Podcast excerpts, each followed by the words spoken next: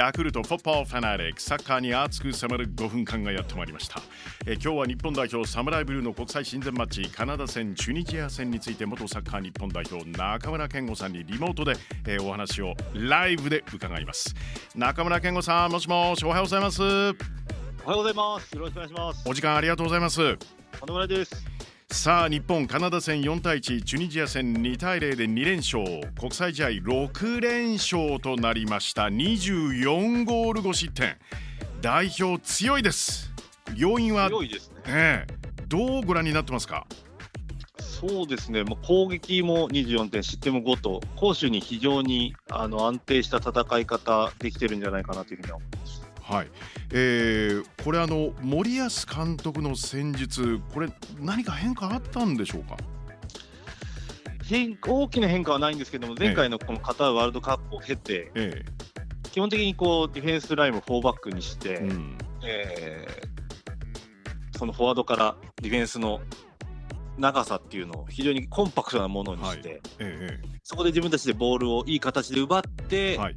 いい攻撃につなげるっていうのはもともと森保さんの基本コンセプトであると思うんですけども、はい、それが非常にこう整理をされていて、えまあ、ドイツ相手にもしっかり勝ち切りアウェーで勝ち切りましたしそうですよ、まあ、攻撃でも相手を見ながら、はい、あしっかりボールつないで相手のその弱点というかウィークポイントをその試合の中で、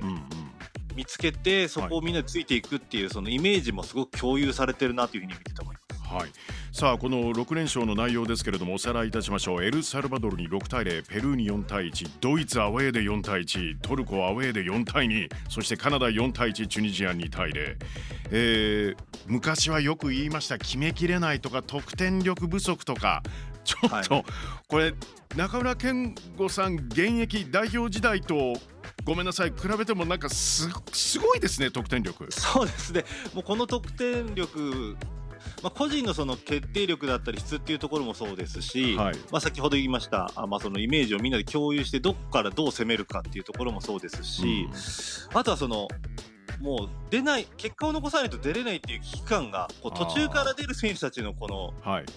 モチベーションというかそのアグレッシブさにつながって、ええ、やっぱ途中から出る選手たちのと攻撃の得点関与っていうところ非常に多いと思うので。うんうんうんあの上げたらいいとこ上げたらキリがない状態にはなってる気がします。いやすごいですよね。ただ、今回の2試合、えー、このカナダ戦チュニジア戦ですけれどもこれまで攻撃主力になっていた堂安選手とか鎌田選手三笘選手いないんですけれどもそうでしたね。いませんでしたね、ね、はい。これ本当に嬉しいんですけどあのレベルアップおっしゃったようにその途中で出るあのプレイヤーの皆さんの緊張感のレベルが高いそうやってモチベーションを高く維持できているっていう部分とあとその本当にキーになる選手がひょっとして出なくてもパフォーマンスが出せるっていう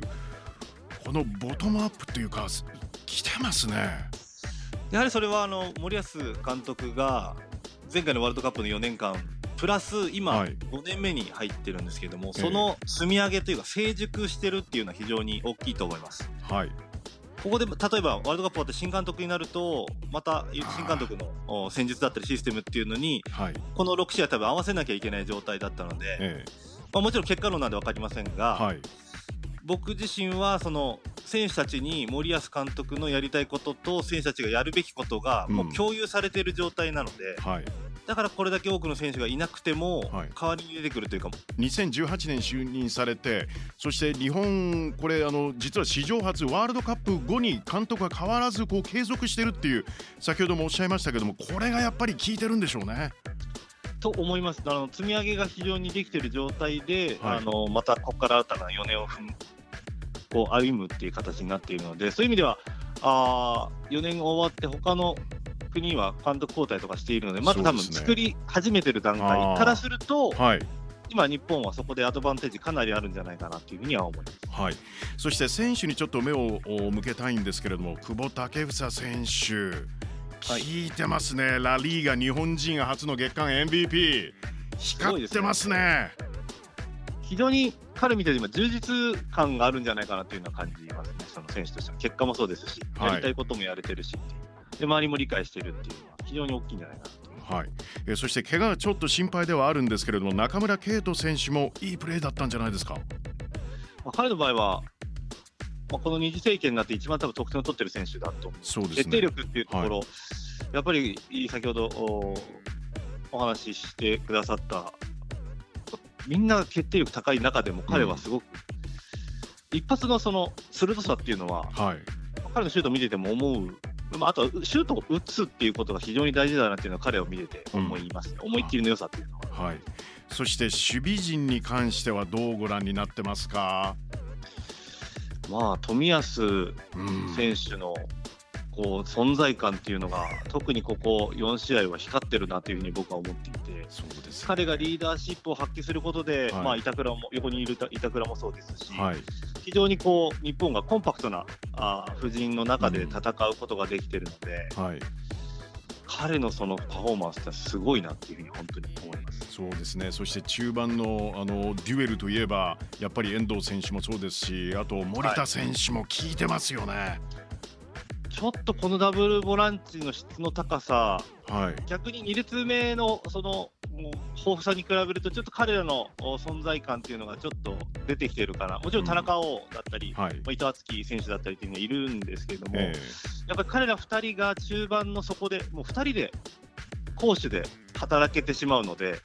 その分、周りの選手たちはもう気にせず前に行けるっていうのも、うん、多分得点力アップの要因の一つかなというふうには思います。はい、さあこの後代表は2026年ワールドカップアジア2次予選。11月16日ホームでミャンマー戦から始まります、えー、2次予選もちろんこれはもう軽く突破っていう、えー、イメージはあるんですけれども、はい、どうですか？相手はかなり固めてきますよね守り。そうですね。前回大会の時もかなり守り固めてきましたけども、うん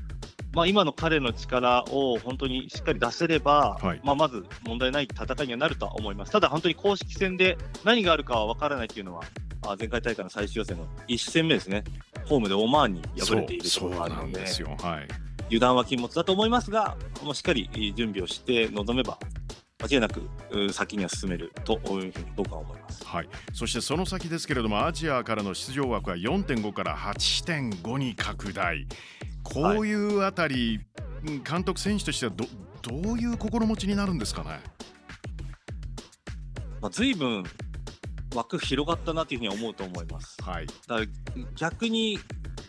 絶対に負けられない戦いになるんじゃないかなっていう、うん、まあ、ただ、そこをあんまり意識するよりも、もう今、自分たちがやるべきことっていうのを、どんどんどん高みを今、彼は目指して、もうワールドカップ優勝っていうふうに彼は言ってますから。そうですねはいそこをめがけていく過程の中でしっかりといい選手勝っていけば、まあ、これまでも4.5枠の中でもう7大会連続ずっと出てますから、はい、まあ、ただ本当に毎回毎回何が起きるか分からないのがワールドカップ予選なんで。はい。まあ、緊張感保って臨んでいただきましょう。そしてあのアジアカップもありますからね。これもぜひ優勝ですよね。